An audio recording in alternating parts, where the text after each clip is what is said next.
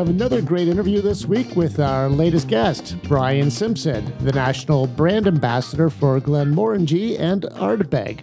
Originally from Scotland, Bryan now lives in Toronto, Ontario. We talk with Bryan about how he developed his love of whiskey, being a co founder of the Hip Flask Hiking Club, and how he got his start in the whiskey business despite not having any prior industry experience.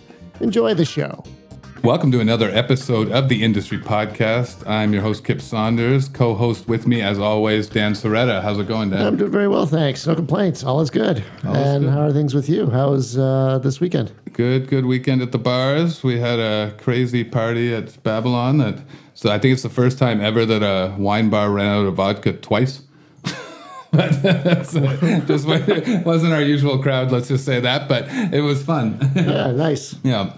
Um, yeah, so aside from that, things are good. And uh, starting today, we have full capacity in bars in Ontario. So Ooh. cheers to that. Today is, we're recording on the 25th of October, and the rules are different. We can bring anybody we want in. So, hot dog. Anybody listening to this? Oh, who's vaccinated, of course, right? Yes, vaccinated, fully vaccinated, of course. Uh, but yeah, but there's no restrictions on our um, capacity anymore. Oh, so it's good. great. Because we have a big show coming up at Sugar Run. Anyone in the Kitchener or GTA. Shake Steady, formerly the Third Coast Kings from Ann Arbor, Michigan, will be coming down on November 19th. It's a Friday night at Sugar Run. You do not want to miss it. They're a six piece funk band. They're absolutely unbelievable. Yeah, so. I'll put a couple links to them in the show notes. Yeah, maybe we should uh, closer to the date, have them on a podcast. They'd probably do it. Oh, sure. Yeah, do a little bonus episode. Cool. Okay, so anyway, we have a great guest for you today, who's that we need to get talking to soon. Bryan Simpson will be joining us very soon. Uh, before we get to that, we should let you know that the best way to support the show is to subscribe, rate, and review. That's the best way to help us out. If you like the show, you can either, and you want to be on it, you can email us at info at theindustrypodcast.club or you can DM us at the Industry Podcast on Instagram. Mm-hmm. Big shout out, as always, to Zak Hannah at Zak Hannah Design for the great artwork he does for us. He's the best. Uh, you should check him out for all your design needs. Yeah. Anything else you want to talk about, or should we just get right to our guest? Let's just get right to our guest. All right. Joining us now from Toronto, I believe. That's yes. Bryan Simpson. How's it going? Uh, amazing. Always. Yeah. How, how are you guys doing? Good. Well, well you well. got a good attitude for the considering the last eighteen months or so. yeah, let's talk about that right away, actually, because you're so Bryan is the brand ambassador for Glenmorangie and Ardbeg, two single malt Scotch, two of the Scotches, two two of the better ones. Uh, and how is your how have you found your jobs changed uh, over the pandemic? I mean, obviously, before you're going into bars, you're having tastings with people. Talk to us about how the last couple of years have been for you.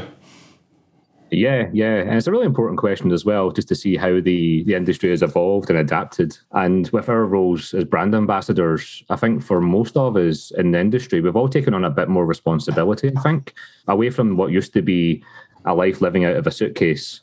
Traveling for myself would be tra- traveling across Canada uh, as you said, talking to to bartenders, doing educational sessions, going to whiskey shows for master classes.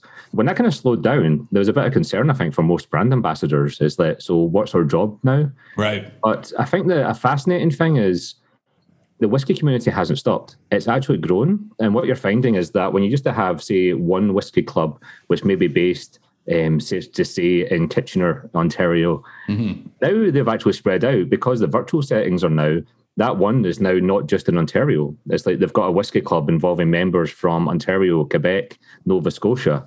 And there's probably more and more whiskey clubs popped up now. So I think a lot of us has been in higher demand than what we expected for that side of it. Mm-hmm. Yeah. Well, that I mean, that's an exciting part about it. There, there have been some interesting things that have come out of the pandemic. It's sort of like necessity being the mother of invention in a way. But uh, yeah, it's, it's definitely a, a, big pivot for you. So have you enjoyed being home more with the family or are you getting ready to go back out on the road? Well, um, I'm pretty sure my wife would love it if I get back on the road as soon as possible. she's, uh, she's had enough of me, but uh, but for sure, I think it's been a, I think it's been really good. I I think in terms of the presenting to whiskey clubs is something that I really enjoy doing. Uh, I myself, like that's my background. You know, I never came from a marketing background or a bartending background. I'm a whiskey guy. Mm-hmm. So when I get to talk to whiskey clubs, it's it never feels at work. And right. seeing not only the knowledge and the passion of people to put whiskey clubs together, which is an awful lot of work, but also as well the friendship that's involved in it. And I'm not being like very sentimental, but it's true. Mm-hmm. Like how many how many people are a part of a club where you're going to meet up like every month and you're just like hanging out virtually, and it's actually enough engagement that people come back for more. Mm-hmm. Yeah, that's great, and it, it is. It, there, like certain spirits do seem to have a community behind them, and I don't. Somehow, whiskey really seems to lend itself to that sort of spirit of community and clubs. Why do you think that is, as opposed to other spirits? I it's when it comes to Scotch whiskey. To me, it's almost like moments and memories, and sometimes it's not the best memories, you know, or best moments. But sometimes when it comes to those important parts uh, in life, then people usually have a story behind it. Mm-hmm. And a lot of the time, it's not necessary. If you go out to a, an amazing cocktail bar, you might walk away thinking, "Oh, I had a great cocktail the other night." But if someone says what was in it, you'll probably forget. Or a lot of people might say, "Oh, it was good, but it's in this place." When it comes to Scotch whiskies, it's so strange. Like I, I did, I hosted a tasting uh, last year, and it was about everyone picking out the stories in terms of like where they tried this whiskey, and they're going back like 16 years, and they can remember what that whiskey was and you ask them when it when it was in terms of there, and there's probably an important memory that attaches it to it. Say, look, it's a wedding, but even sad times, you know, like I said as well. But I don't think there's anything like it. I think that it's one, it's the one spirit that brings uh, a lot of people together for good or bad, and why that is, I can't really find the magic of. I can't find that secret about what it is. But I know that vodka doesn't have it, and I know no. that rum necessarily doesn't have it. No. But for Scotch whiskey, it does. Well, I uh, yeah, it's almost more like comparable to music than it is to other spirits in a way. But the only thing I could think is that like whiskey, especially Scotch whiskey, is like so many different complex flavors to it. It's sort of similar to wine that way. You can remember a specific vintage of a wine you tried that had so many different things going on, um, from like nose to palate. Um, and and you taste you taste whiskey the same way, correct? Yeah, yeah, there certainly is that. Um, as much as I really like the idea of everyone experimenting with a bottle of whiskey, you know, to get your money's worth out of a bottle of single malt Scotch whiskey, don't just drink it the one way. You know, play around with it. Right. You've got about twenty-five different ways, opportunities to to taste it differently. Mm-hmm. However, in terms of having it neat, in terms of other spirits which are out there, uh, I think it's kind of, I, I, hate to say this, it always seems like I'm fighting other spirit categories when I talk about this. but but really, when you've got like a single malt, there's there is a huge amount of complexity on the nose and on the palate, and that's always surprising in terms of the legislation in Scotch whisky, It's very tightly regulated in terms of what you can do to create that spirit. But then all of a sudden, you'll get a whiskey that's got flavors and combinations of flavors that you've never tried before. And there's that excitement that there's always a chance you may get something distinctive as well. Mm-hmm. Do you find that that's happened a lot more with some of the new blended scotches? I find this really interesting. I think the the the with the some premiumization of blended Scotch, such as fantastic companies such as Compass Box, yeah. really they kind of opened the door in terms of what a, how a blended Scotch can be perceived. Mm-hmm. The actual idea of blending is something that skill has been fantastic, but maybe not necessarily respected in the category. But the same way you would make a create a, a blended Scotch in terms of the blending component of it is not that dissimilar to what it would be for a single malt. And I think for blenders like Compass Box, they've done a fantastic job of actually opening up that one category. Yeah, I, am a big fan of them as well, and uh, they've got the price point to match it too. So it's not like because yeah, people also tend to have the idea that single malt equals more expensive, blend is more approachable financially, but not so much anymore. I think what it is in terms of the in terms of how much it costs to produce uh, say a, a, grain whiskey up against a malt whiskey, malt whiskey will be more expensive. There's no doubt about that. But in when what blended Scotch used to be, there, for the most part, it had been on a statement, and for the most part, you would be getting something that's three years, sometimes on the day. But we've kind of seen these idea of premium uh, blended scotches.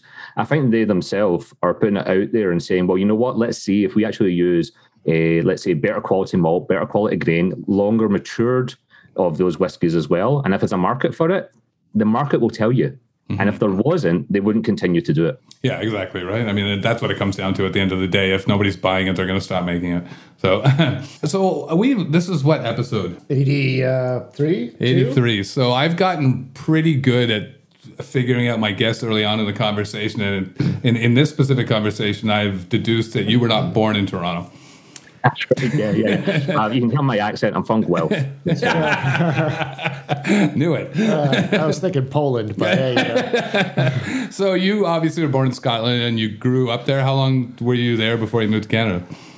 Yes, I moved to I moved to Canada initially about uh, ten or eleven years ago, but I've been back and forth over that time. You know, different visa issues, but very proud to call myself a permanent resident of Canada uh, as of three years ago. Oh wow! So, yeah. Congratulations.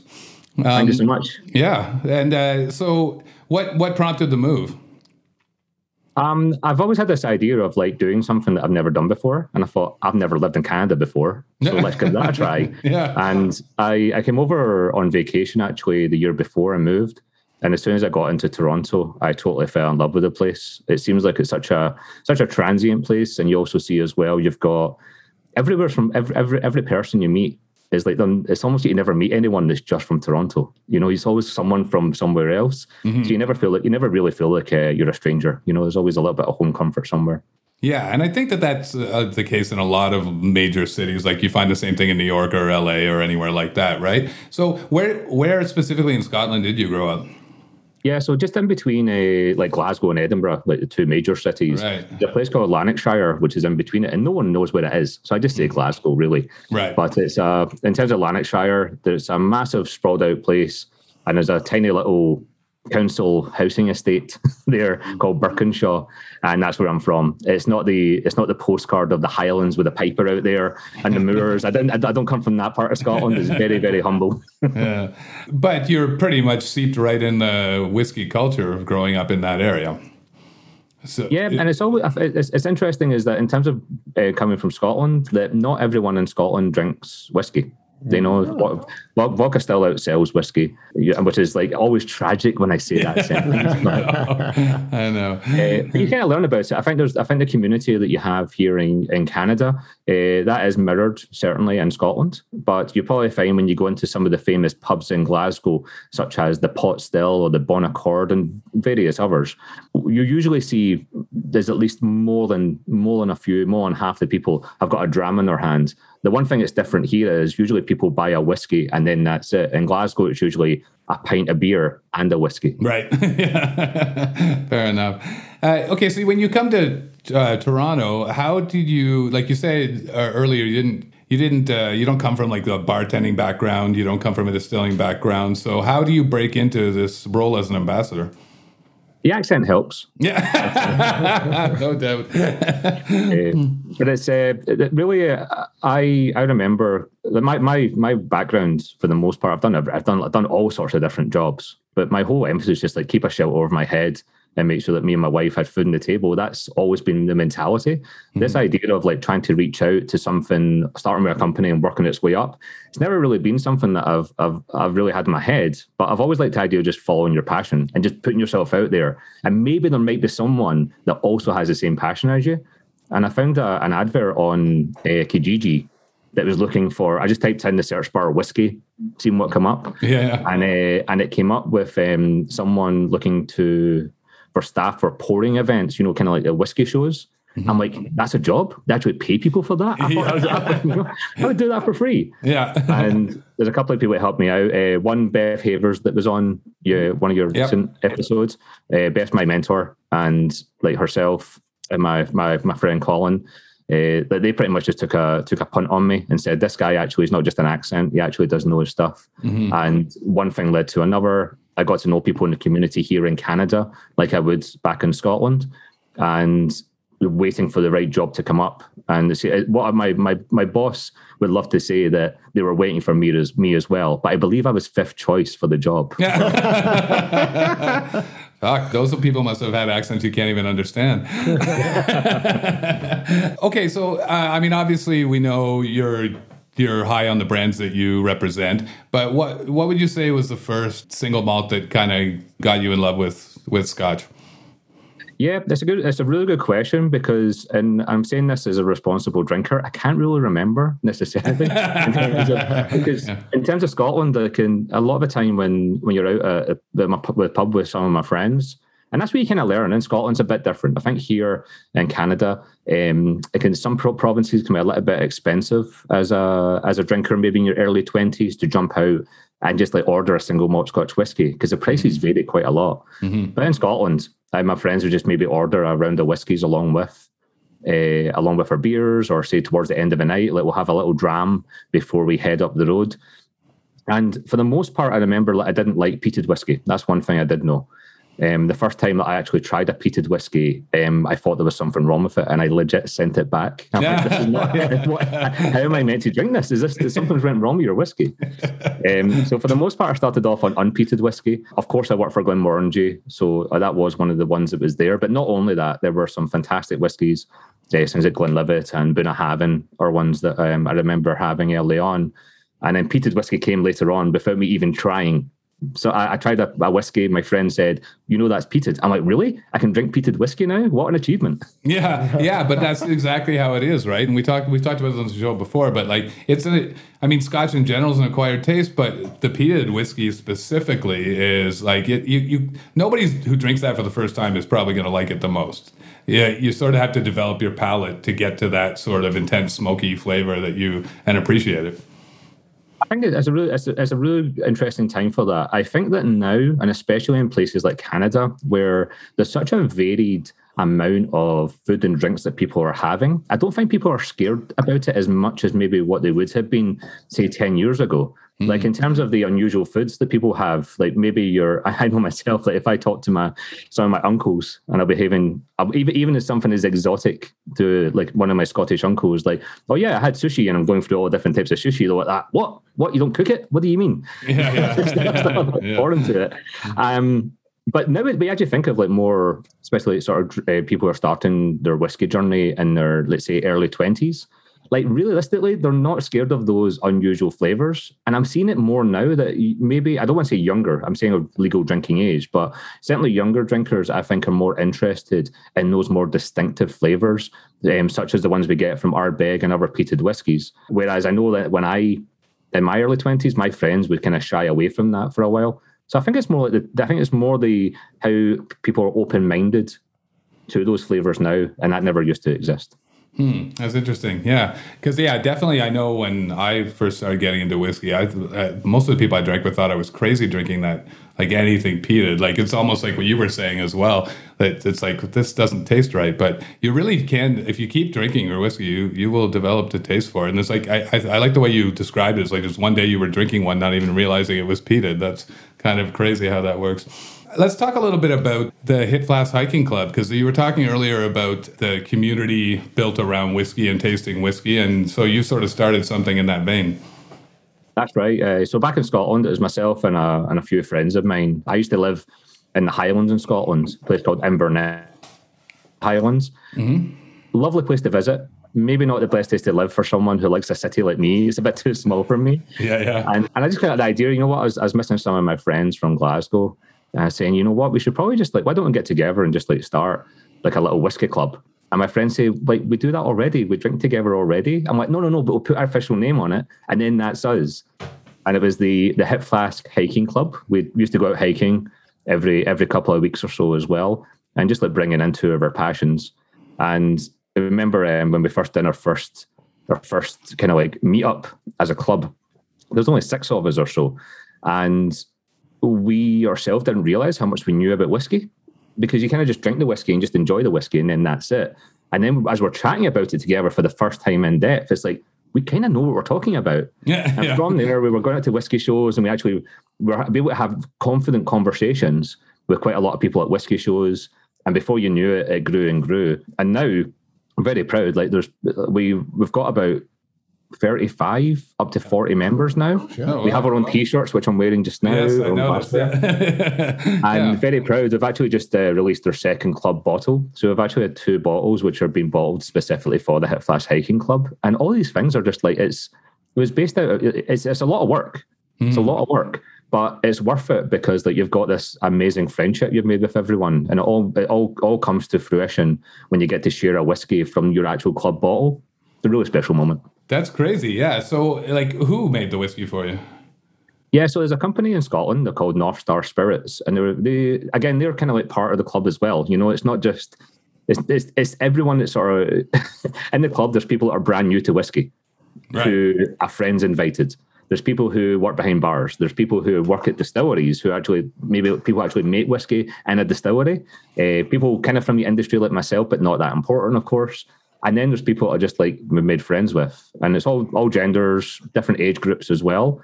And North Star Spirits are someone who we sort of chatted to. I we asked for we asked them for advice, like what how is it you get a club bottle? And they said, "Oh, we'll do it, no problem." I went, "Really?" so yeah, so they themselves and they just they bottled uh, they bottled those two whiskies for us, and out of the kindness of their heart, you know, they, they, they're making no money on it.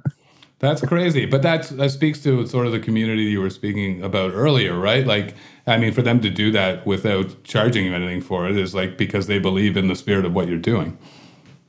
Yeah, that's it. I mean, it's um, we we try and keep everything affordable as well, and it's and a lot of people have looked to the Hip Flask Hiking Club and they've said that's a really cool thing you're going on, which is very very nice to hear. Um, we're always just trying to do something different. Like last year, we did a somewhat controversial we didn't we didn't think it's going to be controversial, mm-hmm. but we did a challenge on our Instagram page. We said to people, you should make a an ice cream float, but with a whiskey in it as well. So it had this mm. whiskey ice cream float challenge, and we expected that maybe we'll get like fifteen people that will join, and it was over hundred people from different parts of the world joined in. Yeah, with people from Japan, Germany, over here in Canada as well. And I think that's part of it as well. Like if you're if you're a lot of people were coming to us and saying, Can I join your club? And I'm saying, make your own. Right. Any, any, anything you want to do in a club, it's your club, and don't let anyone judge you. Like if you've got a whiskey club, put it around some obscure passion you've got along with it. But if you can't join a whiskey club, just make your own. Right, right. That makes sense. Yeah, it's fine. You're totally right about that too. We've sort of found the same thing with the podcast. Is like uh, people even anywhere, even sort of circumnavigating the industry, like love getting together and talking about and sharing stories and experiences. And we've been really blessed and surprised by how many people reached out to be on the show as well for the same reason. And we didn't know at first. We thought we were just going to be sitting here drinking with our buddies locally, and then next thing you know, we're talking to people from all over the world. So it's been great. But I think that that. I, there's something about the people you know in this industry and people like the same uh, around the whiskey industry that like I don't know. Is a, there is a sense of community where we want to come together and share our stories.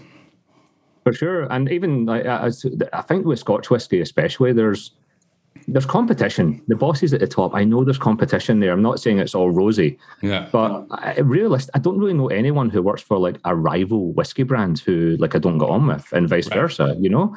And uh, even like the example of like North Star Spirits helping us out, they know that I work for Glenmorangie and Ardbeg. You know, like they mm. probably that's one of their competitors.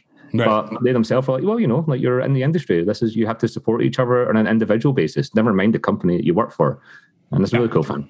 Yeah, it's good, and I think that also people, as much as they, they want to sell their own product, like people have have moved to, to more of a community based spirit where they're it's not so much like oh you have to like mine and not somebody else's or you don't even have to like mine or a certain um, designation of like one of the spirits i made like you might think that's shit and i'm okay with that but maybe you'll like this one instead right and and people are not as it's not as black and white as it used to be at least i'd agree with that i agree with that and and you had said uh, before about how it's quite connected to music. I think that's probably quite similar as well. Like I, mm-hmm. I, I, I a, a, similar thing that I had said before is, you know, when you get your your favorite Scotch whiskey brand? I'll, I'll, say Spirit in general, but of course I'm a Scotch whiskey guy. Yeah, yeah. I say it's, it's kind of like having like that band that you think you're the only fan of, right. and then you find that someone else is a fan as well. And the the example I gave, I'm, I'm I, when I was in my teens and early twenties, I was a massive Sonic Youth fan, and Sonic Youth were a band that everyone kind of maybe knew of, but they weren't popular. You know, they're mm-hmm, never mm-hmm. never going to get a number one hit.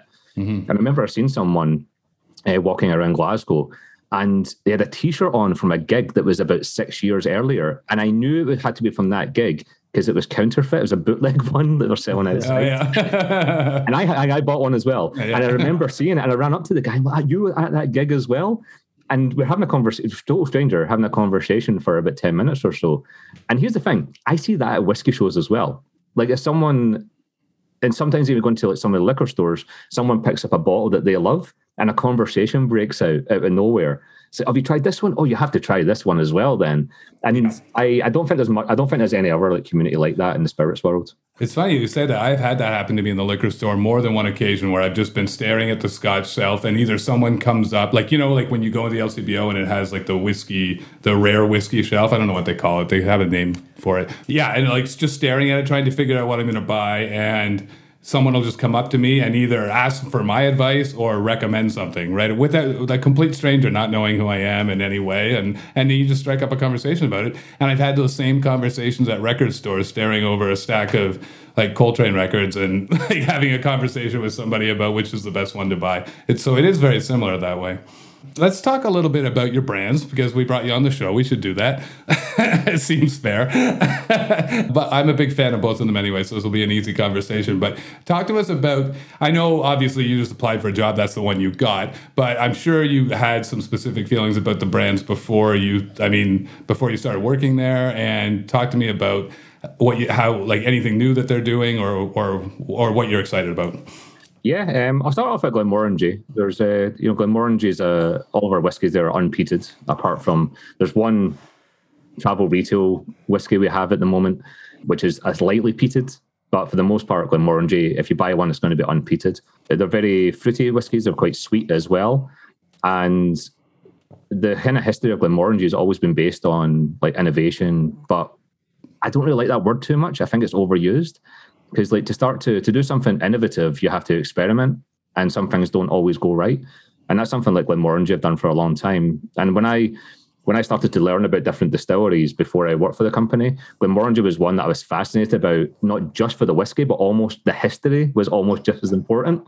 Because just all these, there's so many times that Glenmorangie have been, if not one of the first to do a certain technique, they were the first. And I think it's, um, I think it's really interesting in terms of like how that doesn't stop. We've actually just I say we. I, did, I had no part of this.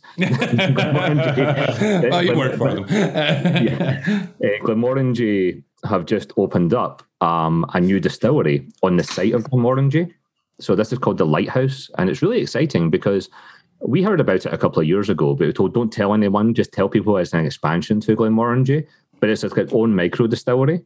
But the idea of it is that the bosses have given the whiskey creators freedom just to create stuff. And what I mean is that they've got apparatus in there where I mean you can make a spirit, not barley, but also like rice or sugarcane, fruit as well. And they've pretty much said to the whiskey creators, if it doesn't work, don't worry, give it a try. And that's something that usually only happens at like small distilleries. You know, they've got that little, they've, they've still got that buzz of trying to do things differently for a big name in the whiskey industry like Glenmorangie to have to fund this like little pilot distillery just for the whiskey creators to try stuff out that might become something mm-hmm. 10 years down the line 15 years down the line but having to say if it doesn't work it doesn't matter and in a world where everyone a lot of people in the industry and not just our industry but in the spirits industry are looking for yield you know try to get as much right. product out as possible this is something that i'm i've been so passionate to talk about because yeah. it's just not that at all.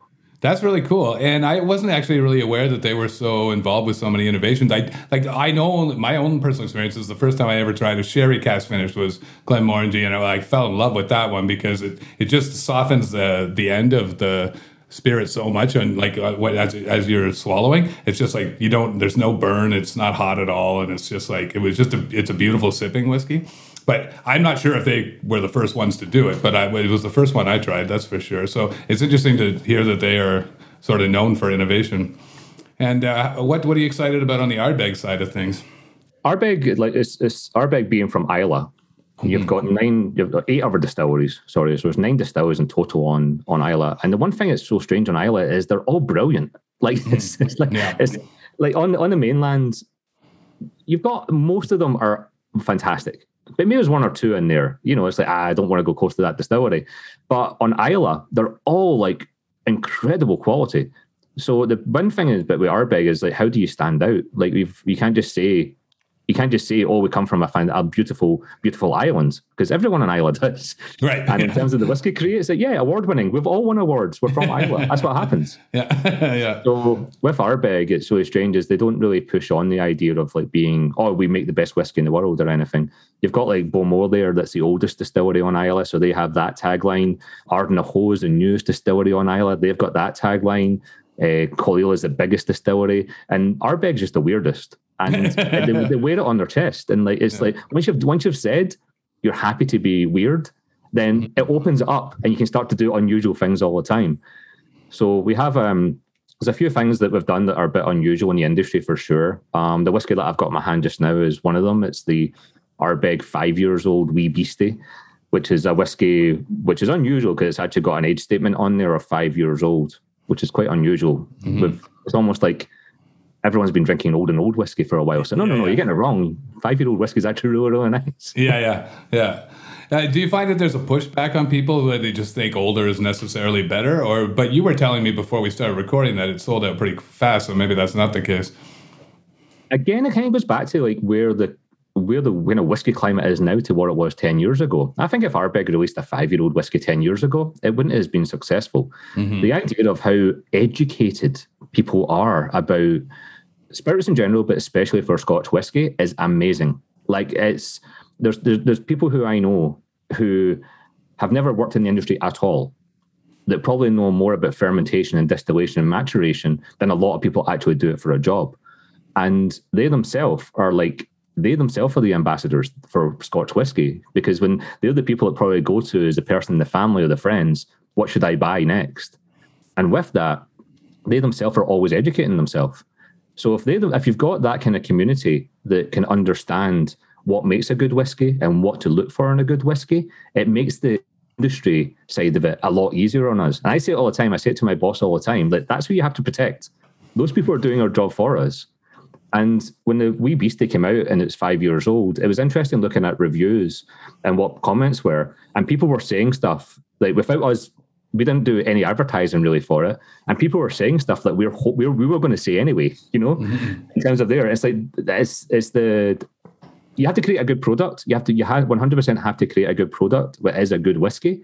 But if you can get the community on your side, then realistically, the other people are doing the job for you. Doesn't matter how much you put into advertising. Right. And that's good to hear that the younger sort of generation is more open minded because I even remember when Macallan came out with uh, unaged whiskey and it was like borderline scandalous to those people who were like single malt scotch drinkers. And I remember even at the time, I was like, fuck this. Like, I need Macallan, what do I want with that? And you try it. It's like, oh, okay, I get what they're doing. But, and, and so maybe like, do you think that part of it is that the generation that's come after me at least eh, they don't have any preconceived notions as much and they're just more willing to try whatever's good? It's, it's something that i wish that i had the answer of so i can just like tell my boss like well, hey, I, I, I, I wish you did too because that's why i asked it. I think it's uh, but, it's, but it's a really it's a really fascinating subject yeah. though because you know if it, it, and for me without going too existentialist um, do it. We like it so I'm a I'm a massive David Lynch fan, so I, hopefully this won't go off the track too much. But yeah. yeah, I think I think it all ties into other things that's around it, though. You know, I think in terms of like if you're someone that has got into tequila, mm-hmm. eventually along the line you might get into something like a mezcal. And then from if you be like mezcal, which is a younger person's drink, you know, mezcal is not something you see quite a lot of people in their in their 60s and 70s enjoying it. It's kind of like an early 20s kind of drink. Yeah. Then you might look at it and say, well, what is it I like about that? And they may say, well, there's more vegetal notes in there. It's kind of savory and a bit smoky. And then if you describe like a Scotch whiskey, like an Ardbeg, that's some same sort of way, then it's like, oh, now, okay, apparently I like Scotch whiskey now because I like mezcal.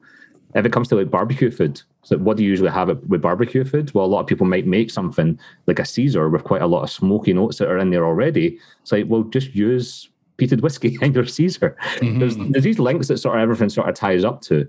And in terms of the like the education side of it as well, like I would, I would, I would, I would say there's something in there that it's not just about how we look at things in the spirits world, but there's so much education out there. We can go down rabbit holes on Wikipedia and YouTube learning how to and I don't even want to say like some of the stuff that I've learned on YouTube about like how they make like fragrances in India and things like this. Right, right. There's always different rabbit holes you go down. Yeah. And I think eventually someone's going to go down a whiskey one. And before you know it, you're a whiskey fan.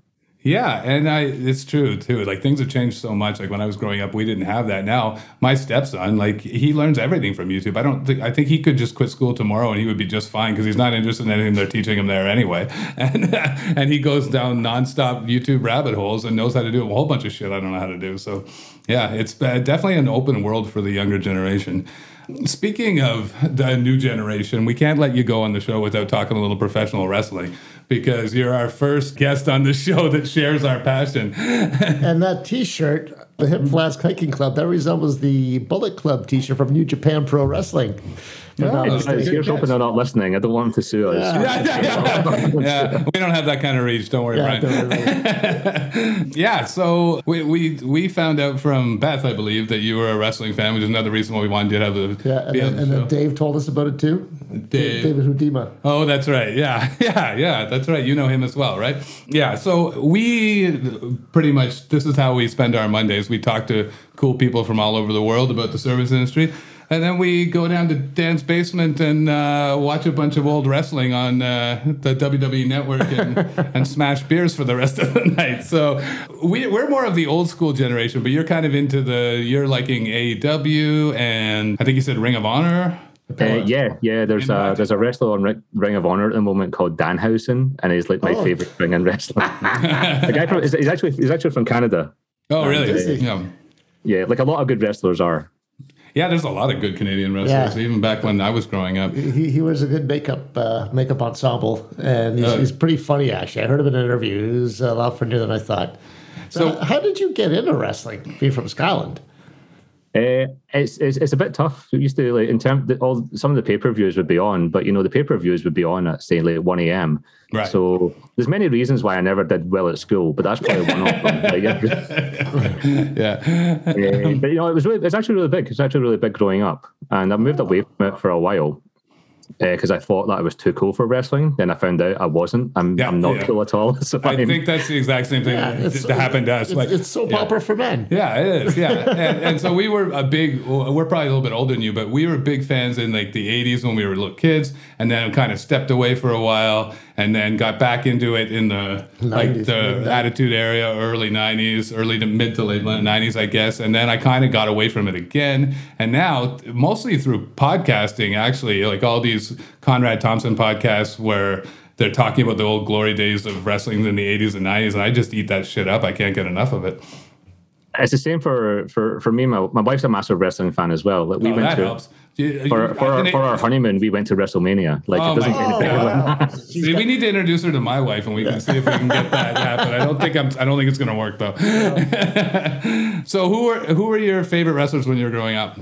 Uh, so interesting is like because nowadays like you hear the history of them. It's like oh, I really wish I didn't like them. But Yeah, um, yeah, sure. certainly. Yeah, Certainly, um, Bret Hart was like one of my favorites, Oh, yeah. and Yeah. Rowdy Roddy, Roddy Piper were there. Um, Rowdy Roddy Piper, who like, it's so funny growing up in Scotland. So you see this kind of guy come out of a kilt, the Scottish Yeah. music, Yeah. and he's got like it's like you're not from Scotland. What's that accent? yeah. He's, well, he's Canadian too, isn't he? Yeah, Yeah, he's from- he's Yeah. Edmonton. Yeah. he's from Winnipeg. Oh, Winnipeg. Yeah.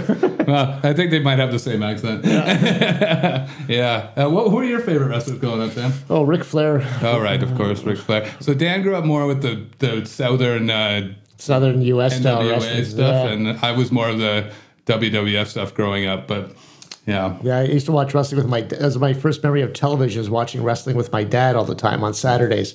So, well, that Bugs Bunny cartoons, but Sure. uh, you know, mixed in watching some crazy lunatic, coked up, just screaming the whole time. It was awesome. I know what you mean though. Like listening back to some of these podcasts, and yeah, we've been all everyone's been taken behind the curtain for. Who, who these guys really were, and it's like sometimes you're like, "Ew, I don't know if I can publicly say that I cheered for this guy anymore." But uh, yeah, I mean, those guys you mentioned were. I haven't heard Bret Hart and Piper. That's not too bad. Piper liked to party, I think, but yeah, Yeah, and also as well, I think the uh, like it's like Rowdy Piper's movies are well worth watching as well. oh, for Like, sure. they They, live. they live's right? fantastic, but Yeah. like Hell Comes to Frogtown is a bit of a guilty pleasure of mine as well. Yeah, it's a good cult classic for sure. Yeah, and then it's funny, and like he, you could argue that he's the one who sort of gave birth to the wrestlers as movie stars and to where we are with The Rock now. So all credit to the rowdy one. Yeah. Uh, and so, who are your some of some of your favorite? You're more of a you're not watching as much WWE anymore. Yeah, it's more um, when AEW came along. I think for for a lot of people, it kind of like gave them that little connection in terms of like what you're looking for. And as as a wrestling fan, it's kind of being lapsed for a while, and then um, AEW came along, and it's the amount the, the people who like AEW. When you actually look around the crowd, like they all kind of like look like me, like you know, like terrible beard, in their 30s and 40s. Yeah. Uh, but the it's the atmosphere, you know. It's like they all they all have this idea of like uh, going along to a show like it's a soccer match mm-hmm. and and cheering along like that. It's it's not a TV show. It's actually them like enjoying it there. Yeah, yeah. I, I noticed that too. Like you can really tell the difference in the, the way the two shows are produced. Like the WWE show is very overproduced. It's almost like you're watching. Like even if you're there, it must look almost like you're watching a movie sometimes. And whereas you could you definitely get more of a live crowd feel from the AEW or Impact stuff. Mm-hmm. But what, so what do you think? Is there, are we really headed towards another ratings war between um, as we had in the '90s between WCW and WWE, or or does AEW still have a ways to go? Nah, you know what? I think it's. I mean, they're doing. I think they've, they've bet them in some of the demographics, but I tend not to worry too much about that. You know, it's business yeah. side. Let them deal with that sort of right. side. But I would say something. It's a really good time though for anyone that is listening that's wondering why we're talking about wrestling. There's a lot of people that have got back into it recently, and it's a fantastic time to be a wrestling fan. So, highly recommend watch AEW, watch WWE, watch some of the independents. And in Toronto, there's and around Ontario, there's actually some fantastic independent wrestling that I do recommend people look out for as well. Yeah, we're very looking forward to being able to go to a live wrestling event again now that we're coming to, to the end of this uh, pandemic. So, uh, great time to be a wrestling fan. Also, a great time to be a whiskey fan, which was a great time to have you on the show, Bryan. Thanks so much for doing this. We really appreciate it. Yeah, if there's any links you want to promote, uh, what are they right now? Let us know. Uh, yeah, yeah. Well, uh, there's been a lot of people messaging me uh, since the last batch of Ardbeg Wee Beastie sold out. So that's back in Ontario. And for anyone listening from Quebec, that should be in November. The rest of Canada should have some in stock at the moment. For Glenmorangie, we should have some special releases coming in in January. To follow us on Instagram, it's at Ardbeg or at Glenmorangie. And if there's any questions for me about whiskey, but even about wrestling or life, then um, it's at Whiskey Bry. Awesome. Thanks, Ryan. That was really fun. Thanks for coming on. We appreciate you. Thanks very much. Thanks so much. All the best, lads.